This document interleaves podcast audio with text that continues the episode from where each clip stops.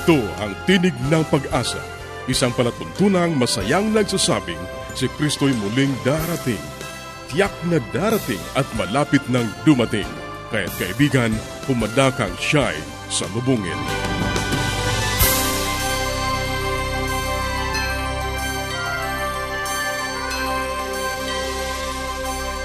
Ito ang Tinig ng Pag-asa, isang palatuntunang hatid ng Adventist World Radio. At ako ang iyong kaibigan, Ner Caranza, muling bumabati sa inyo na aming mga ginigiliw na tagapakinig. Salamat sa inyong walang sawang pagsubaybay at ang pagpapala ng ating Panginoong Diyos ay patuloy ninyong maging karanasan. At sana kaibigan, naanyayahan mo na rin ang iyong mga mahal sa buhay na sumubaybay din sa ating palatuntunan. At kung ikaw ay hindi pa nakatatanggap ng mga aklat at mga aralin sa Biblia na aming ipinamimigay, muli ka naming inaanyayahan na makipag-ugnayan sa amin. Sumulat ka o kaya ay mag-text o kaya kahit sa aming Facebook page ay maaari kang magpadala ng mensahe. Ang ating address, Tinig ng Pag-asa, P.O. Box 401, Manila, Philippines. Tinig ng Pag-asa, P.O. Box 401, Manila, Philippines. O kaya ay mag-text sa Globe 0917-1742-777. 0917-1742-777 at sa Smart 0968-8536-607. 0968-8536-607. Maaari ka rin magpadala ng mensahe sa ating Facebook page, facebook.com slash awr Luzon, Philippines. facebook.com slash awr Luzon, Philippines. Ang ating mga pag-uusapan ngayon sa buhay pamilya, daan sa malalim na pagkakaibigan. Sa gabay sa kalusugan, ang pagpapatuloy ng paksang ating pinasimulan, mga sakit sa balat o contact dermatitis. At sa ating pag-aaral ng salita ng Diyos, ang tamang paglago sa pananampalataya. Yan ang ating mga tatalakayin dito pa rin sa Tinig ng Pag-asa. Manatili kang nakikinig. Lagi na lang tayong ganito. Hanggang kailan ako magtitiis? Maayos pa ba to? Forgive and accept. It's worth loving over and over again. Adventists care. Dadako na tayo sa ating buhay pamilya. Nung nakaraan, inalam natin kung ano ang palatandaan ng pangunahing love language ng ating asawa. Siguro naman, malinaw na sa iyo kung paano mo maipapadama sa kanya na mahal mo siya. Ngayon ay pag-uusapan natin ang isa pang mahalagang sangkap ng matibay na pagsasama, ang pagpapahayag ng sarili. Ang pagsasabi ng iyong damdamin, ng iyong iniisip, ng iyong ideya, o paghahayag ng iyong saloobin ay tanging daan tungo sa pagkakaroon ng malalim na pagkakaibigan. Ang problema ay hindi ito likas sa maraming tao. Karaniwan tayo ay mapaglihim. Ayaw nating ihayag, lalong-lalo na tayo mga lalaki kung ano talaga ang ating nararamdaman. Ang mga karanasan natin, lalo na yung masasama, mga kahinaan, ay lihim na ayaw nating ibunyag. Kahit sa ating asawa, may mga bagay na hindi tayo komportabling sabihin. Ngunit sa pagkakaroon ng matibay na pagsasama, kailangang makilala natin ang lubos ang isa't isa at ang tanging daan ay ang pagpapahayag ng ating sarili. Ang pagpapahayag ng sarili ay makadiyos na ideya. Ito ay nagpasimula sa Kanya. Ipinahayag ng Diyos ang Kanyang sarili sa pamamagitan ng mga propeta. Yan ay nakasulat sa Amos 3.7 tunay na ang Panginoong Diyos ay walang gagawin kundi kanyang ihahayag ang kanyang lihim sa kanyang mga lingkod na mga propeta. At sa mga awit 103, sa isanggang 7, ang nakasulat doon ay, Kanyang ipinabatid ang kanyang mga daan kay Moises, ang kanyang mga gawa sa mga anak ni Israel. At ang pinakamatayog na kapahayagan ng kanyang sarili ay ang kanyang anak na si Heso Kristo.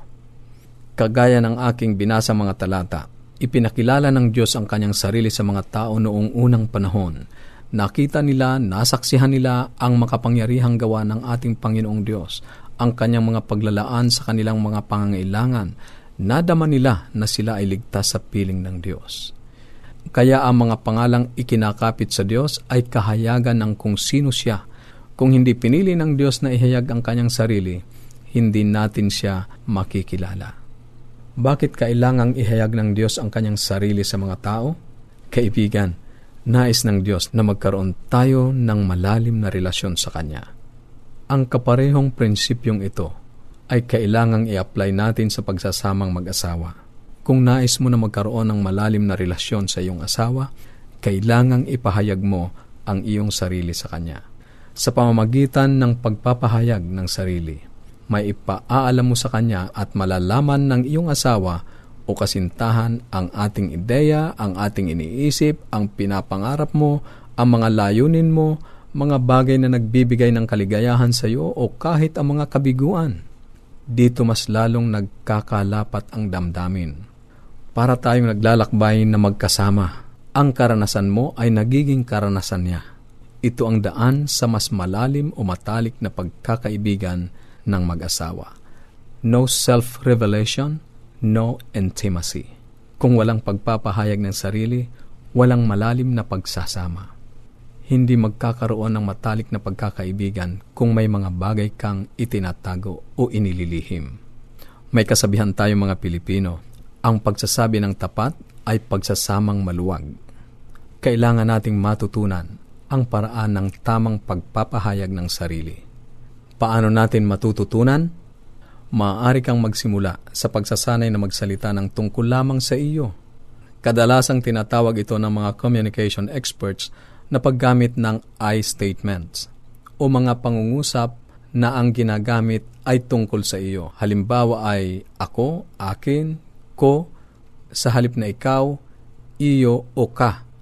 Halimbawa, nakadama ako ng pagkabigo na hindi mo ako masasamahan malaki ang pagkakaiba nito kung sasabihin mong binigo mo ako sa hindi mo pagsama sa akin. Kung nakatuon sa kung ano ang nangyari sa iyo, ipinahahayag mo ang sarili mong damdamin o naramdaman. Ang pagtutuon sa reaksyon ng iba ay ipinapalagay na paninisi. At ang ganoong mga pangungusap ay nag encourage ng argumento. Ngunit ang pangungusap na nagpapahayag ng kung ano ang iyong naramdaman ay nag-i-encourage ng communication. Ang salitang ikaw ay nagdadala ng pagtatalo. Ang salitang ako ay humihimok ng pag-uusap o communication. Pag-aralan mo kaibigan na gumamit ng mga I statements sa pagkikipag-usap sa iyong asawa. Sa pamamagitan nito, mas naihahayag mo ang iyong sarili at ang pagpapahayag ng sarili ay pagpapalalim ng relasyon sa iyong asawa.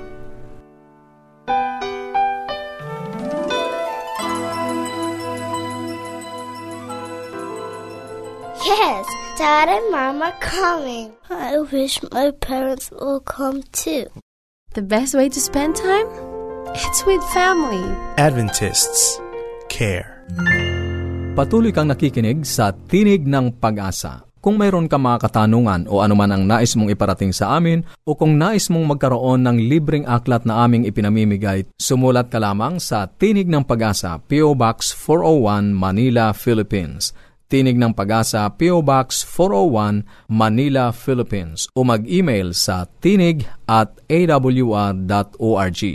Tinig at awr.org. Maaari ka rin mag-text sa Globe 0917-1742-777. 0917-1742-777 at sa Smart 0968 8536 0968 0968-8536-607. Susunod, ang gabay sa kalusugan.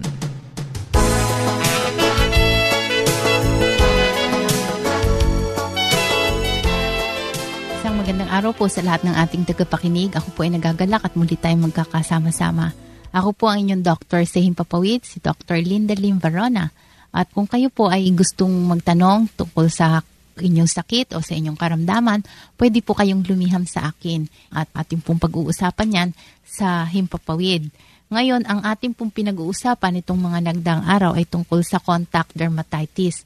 Ano bang ibig sabihin nito? Ito ay yung contact or nadidikit sa balat. At nasabi ko na po nitong nagdaan nating programa, dalawang klase po yan, ngunit halos pareho na rin po. Primary irritant contact dermatitis, yung kaya nagkaroon ng irritation or ng dermatitis ay gawa ng na-irritate, no? yung mga matatapang na chemicals sa trabaho o kaya sa paggawa-gawa sa bahay. No? At ang isa naman po ay allergic contact dermatitis, yung nadikit sa mga irritating na bagay. Nabanggit ko na po nung nagdaan ko anong mga causes. Ang maidadagdag ko pa na mga pwedeng causes ay may mga klase ng dahon no? or damo. Yung mga poison ivy, ewan ko lang kung meron tayo nito dito locally. Pero yung pong mga nasa abroad nating nakikinig, sometimes, no, yung poison ivy o kaya may mga ibang klase ng halaman, ano, na nadikit o kaya pumitas, nadikit sa balat. Ito po ay nagkakaroon na ng allergy. Meron po ako isang naging pasyente. Siya po ay dito lamang din sa Manila nakatira. May halaman sila na pag kanyang tinabas ay nagkakaroon siya ng pamamaga ng buong katawan. Ano? So, nag-allergy.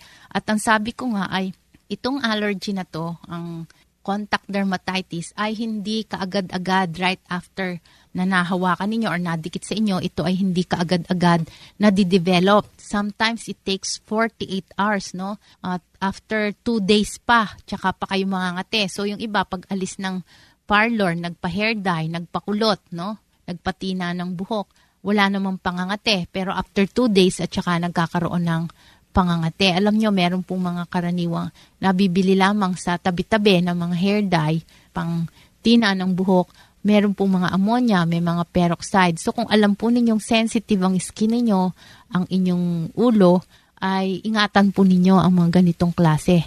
Sabihin po ninyo sa inyong mga beauty parlor na kayo ay allergy para gamitin po yung mga hypoallergenic, no? kagaya po ng henna. Pwede po yan ang gamitin sa inyo. At sabihin nyo rin sa kanila na huwag nang i-massage yung scalp. Kasi yung iba, pag nag-dye ng hair, lalo-lalo na sa parlor, iminamassage pa doon para maabot ang pinakadulo ng buhok. Eh, lalo pong na-irritate. Ngayon, yung mga related sa trabaho, kailangan magpa-transfer na lang po kayo ng assignment, no? Bibigyan po kayo ng medical certificate ng inyong doktor. Kagaya ng kung kayo nagtatrabaho sa laundry, no? Humahawa kayo ng mga pang sabon o kaya nagtitiklop kayo ng mga nilabahan damit. Pwede po yan, no? O kaya ay yung mga gloves, kayo ay nagsusuot ng rubber gloves. Kailangan magpagawa muna kayo or meron pong nabibili ng mga disposable plastic gloves, no? Gawa po sa plastic yan.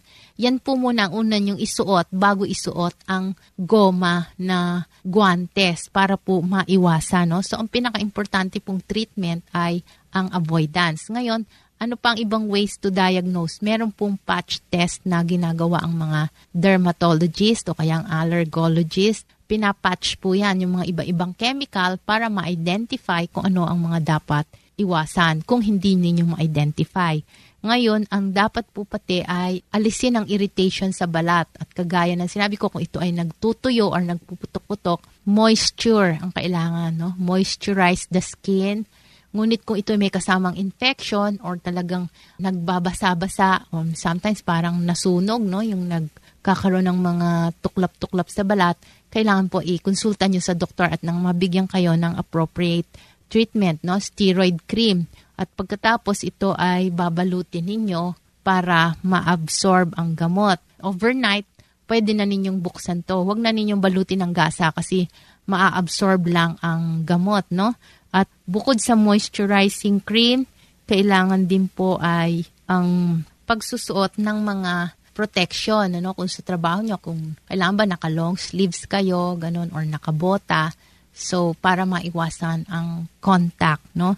So, avoidance pa rin. So, hanggang dyan na lang po tayo, no? Na-cover na po natin yan, ang contact dermatitis. At hanggang sa susunod po nating pagsasama-sama, sana po hindi kayo magsasawa at makinig po kayong muli sa ating programa. Paging Dr. Rodriguez, you're needed at room 321. Dr. Rodriguez, Mrs. Martinez, kailangan na po nating i-dialysis ang asawa ninyo. New outlook? And a healthy lifestyle makes a big difference. Adventists care.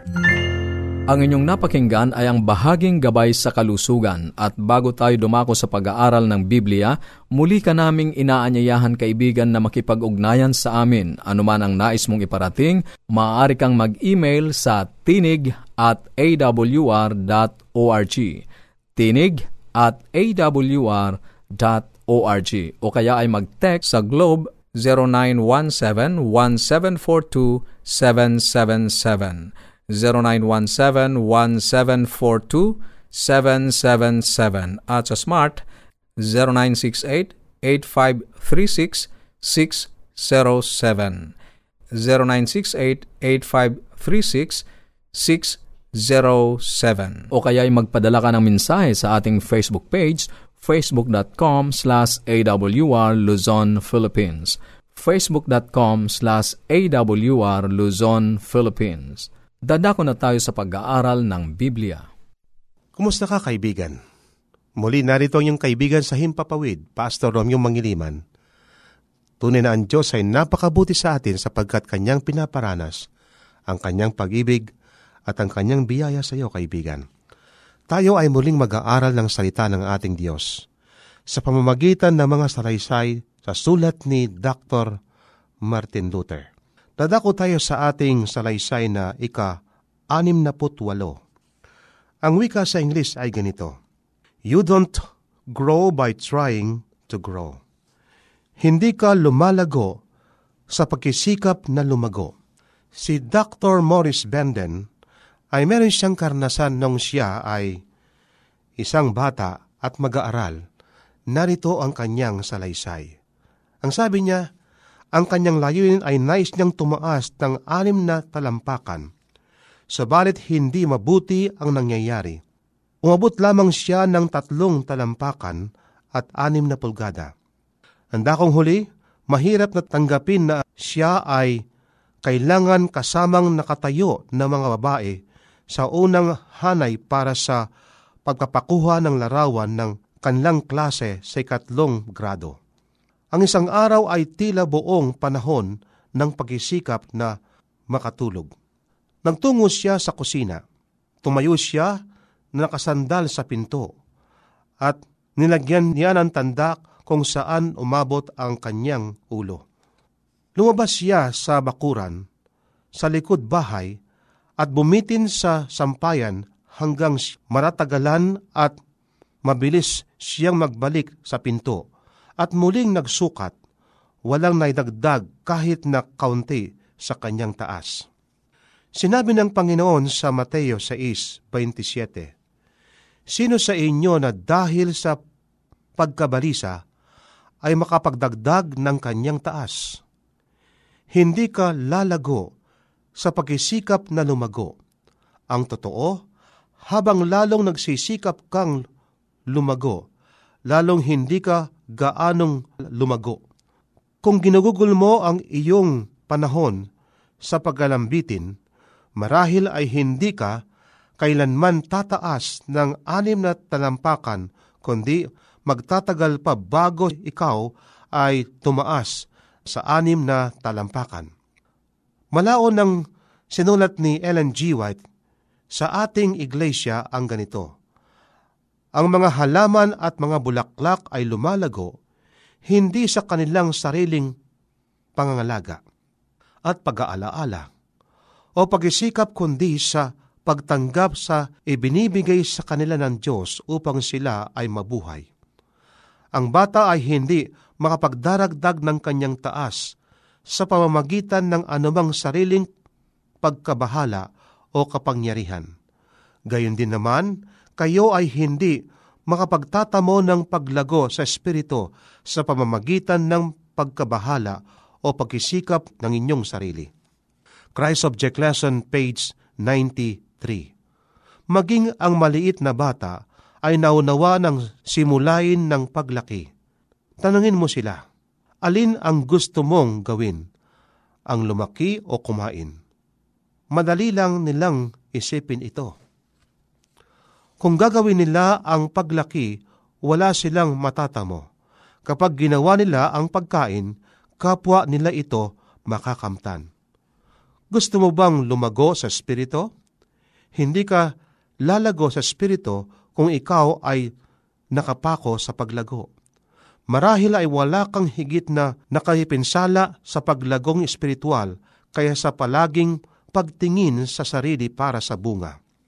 Ang paraan upang lumaki ay kumain.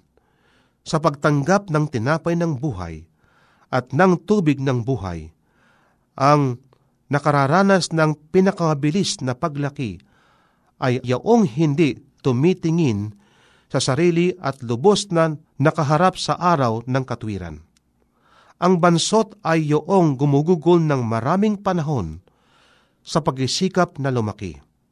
Marami ang nagaakala na ang pagsilang sa Espiritu ay nagmumula sa Diyos.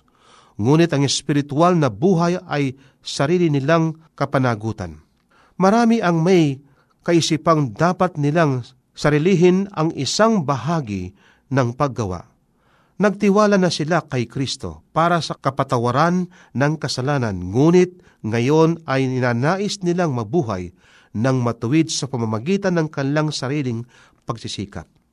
Ngunit ang lahat ng gayong pagsisikap ay dapat na mabago. Sinasabi ng Panginoon, kung wala ako ay wala kayong magagawa. Ang ating pag-unlad sa biyaya, ang ating kagalakan, ang ating kahalagahan ay nakasalig na lahat sa ating pakikipag-isa kay Kristo sa pamamagitan ng pakikipagniig sa Kanya. Araw-araw, oras-oras, sa pananatili sa Kanya, dapat tayong lumago sa biyaya. Hindi lamang siya ang may akda, kundi siya rin ang nagsasakdal sa ating pananampalataya. Iyobang layunin na maabot ang sukat ng ganap na kapuspusan ni Kristo? Sa Epeso 4.13, hindi mo maabot ang mitiing yaon sa pagbitin sa ilang espiritual na haligi ng pananampalataya. Hindi maaring lumago sa biyaya sa pamamagitan ng ating mahinang pag-isikap. Ang paglago ay isang kaloob na tinatanggap sa pamamagitan ng pakikisama kay Kristo sa pamamagitan ng pakikipagniig sa Kanya. Hindi kailanman makakamta ng tao para sa kanyang sarili yaong ipinangako ng Diyos na ibibigay niya sa kanila. Nagtataka ka ba kung minsan kung ikaw ay lumalaki? May isang tiyak na paraan upang malaman ito. Tingnan mo kung ikaw ay kumakain. Ang pagkain ang nagpapasya ng palagi sa bawat pagkakataon. Kaibigan, nais mo bang lumaki sa spiritual? Kung ating sinisikap na tayo ay lumaki sa ating sariling kalakasan, sa ating sariling gawa, kaibigan, mabibiko tayo.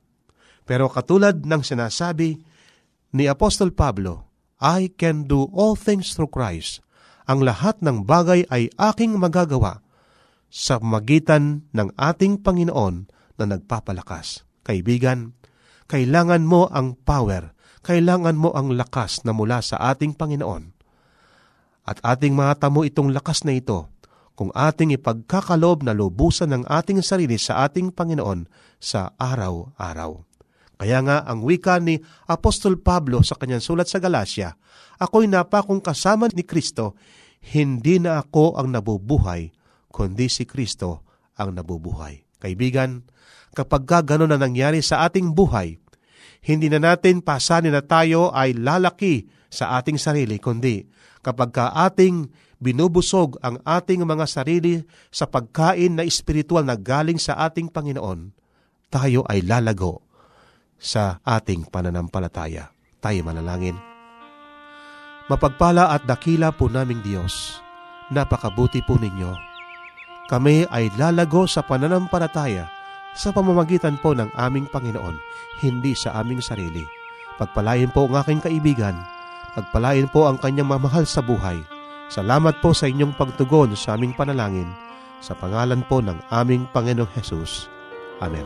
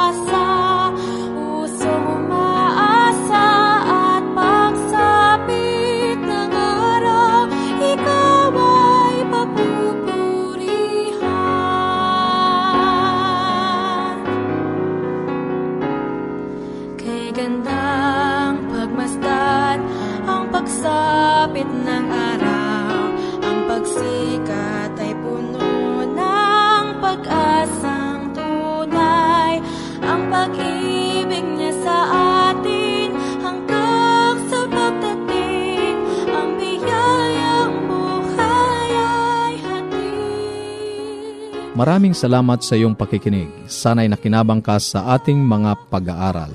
Muli ka naming inaanyayahan na makipag-ugnayan sa amin sa anumang katanungang nais mong iparating, gayon din kung nagnanais kang magkaroon ng mga libreng aklat at mga aralin sa Biblia. Sumulat ka lamang sa Tinig ng Pag-asa, P.O. Box 401, Manila, Philippines. Tinig ng Pag-asa, P.O. Box 401, Manila, Philippines. Maaari ka ring mag-email sa tinig at awr.org. Tinig at awr.org o magpadala ng mensahe sa ating Facebook account facebook.com slash awr Luzon, Philippines. Facebook.com slash awr Luzon, Philippines. Maaari ka ring mag-text sa Globe 0917-1742-777 0917-1742-777 at sa Smart 0968-8536-607 0968-8536-607 At upang ma-download ang mga hindi napakinggang programa, magtungo lamang sa ating website www.awr.org